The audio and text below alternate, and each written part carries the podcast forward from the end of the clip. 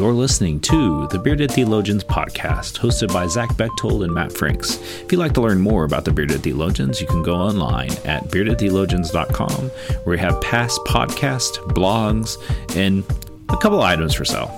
So check us out, beardedtheologians.com. Thank you for listening and enjoy this week's show. You're listening to the Bearded Theologians podcast, hosted by Matt Franks and Zach Bechtold. So this week um, we're going to continue our uh, kind of famous prayer uh, series by looking at um, a prayer of Susanna Wesley. Um, this can be found in uh, 528 of the United Methodist Book of Worship. For those of you that have that uh, sitting on your shelves, um, and for those of you that you don't, um, I'm sure you can find it um, on the interwebs. And so I'm going to ask Zach to pray that prayer. Of course, if you will pray with me. You, O Lord, have called us to watch and pray. Therefore, whatever may be the sin against which we pray, make us careful to watch against it and so have reason to expect that our prayers will be answered. In order to perform this duty aright, grant us grace to preserve a sober, equal temper, and sincerity to pray for your assistance. Amen. So, man, as you hear that prayer, what sticks out in Susanna Wesley's words to you? Um, I like the notion at the beginning to watch and pray.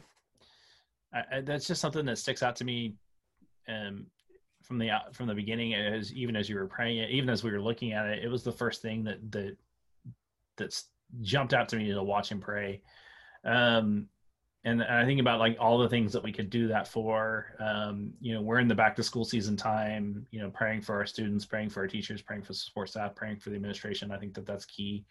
Um, and and you know all the things are going on in our country and our world like that's definitely we can watch and pray um and and then like like the flip of um you know careful to watch against sin and and be aware of our sin and, and asking god to help us be aware of it to watch for it and help us you know.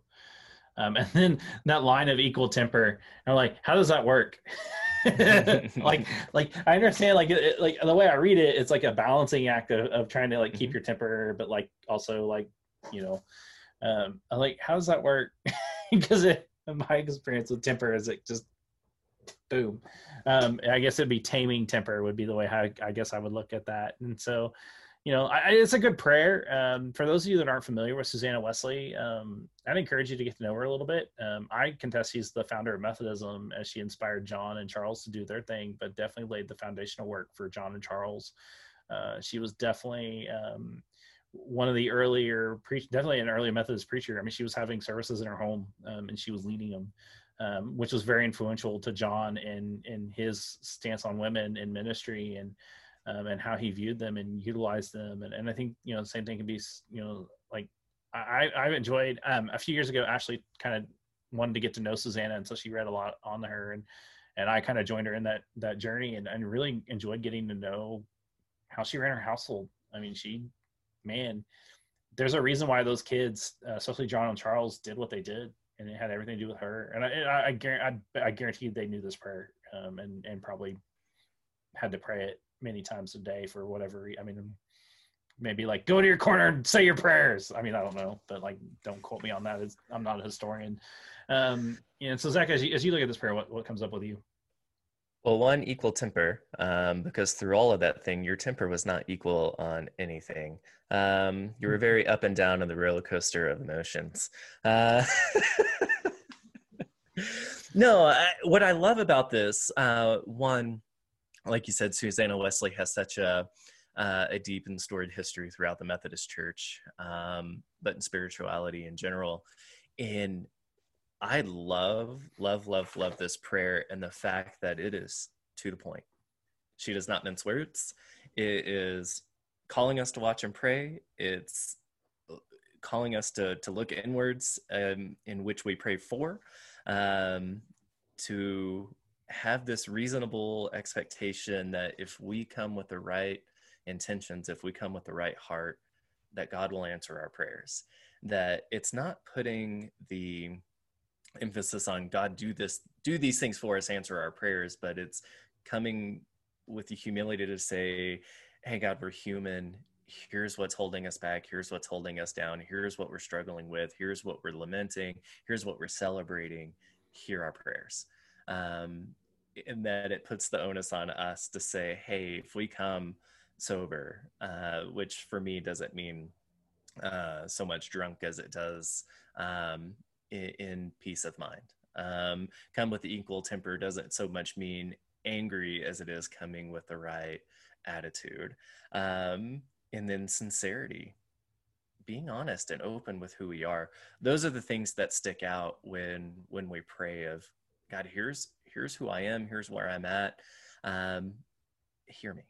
And uh, I will wait in response. I will make room to listen. I will make these things uh, so that I hear um, hear your response in return.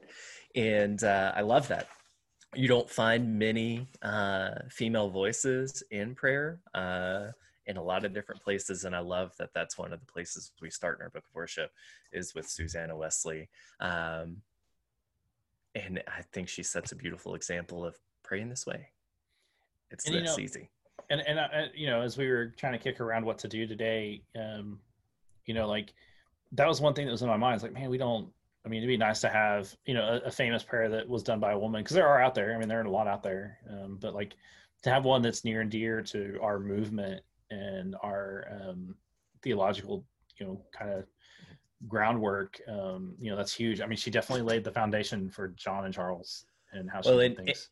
you talk about there being female prayers out there. There are, but they're recent in right. the last 50, 100 years, maybe at, at most you're looking at somebody who prayed these prayers and laid this foundation a couple hundred 300 years ago you know a long yeah. dang time ago when women did not have voices in the church uh, and certainly didn't have voices to help lead a foundational movement to where we are today yeah and I, and I think that that's what's that's you know key when we think about that is to mm-hmm. um and, and I think it's a good thing to ask yourself, like, who are you, like, as you're looking at prayers, like, I know people look at prayers, I know people, you know, I mean, it's, we all do in some way, shape or form.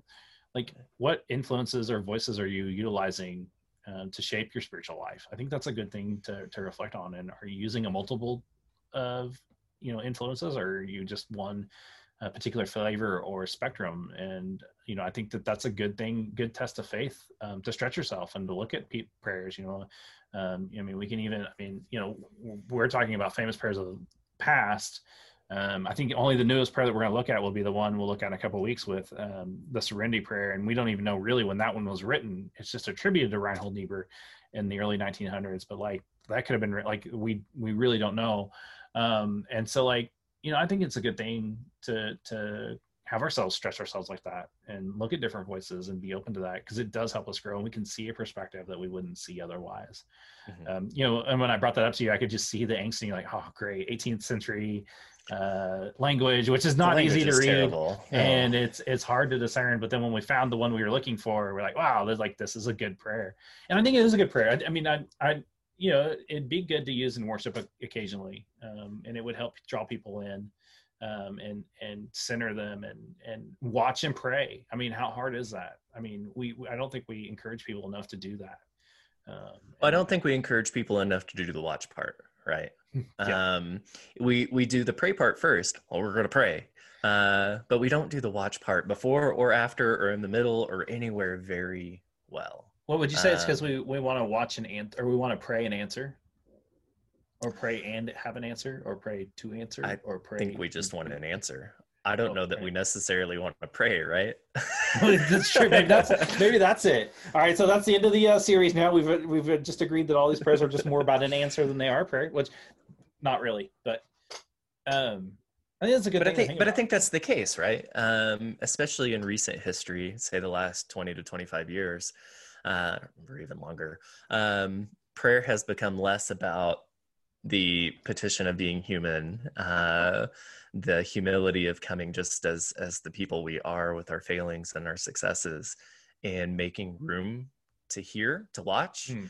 um, and more about the hey, hey God, um, here are my expectations, and my expectations are you do this thing for me.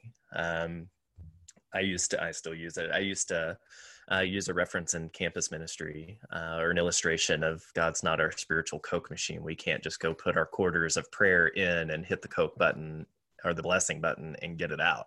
That's not how prayer works, but that's how we treat it. Of uh, prayers in, answers out. Yeah, I think it's a good place to land. Um, how are we watching and praying?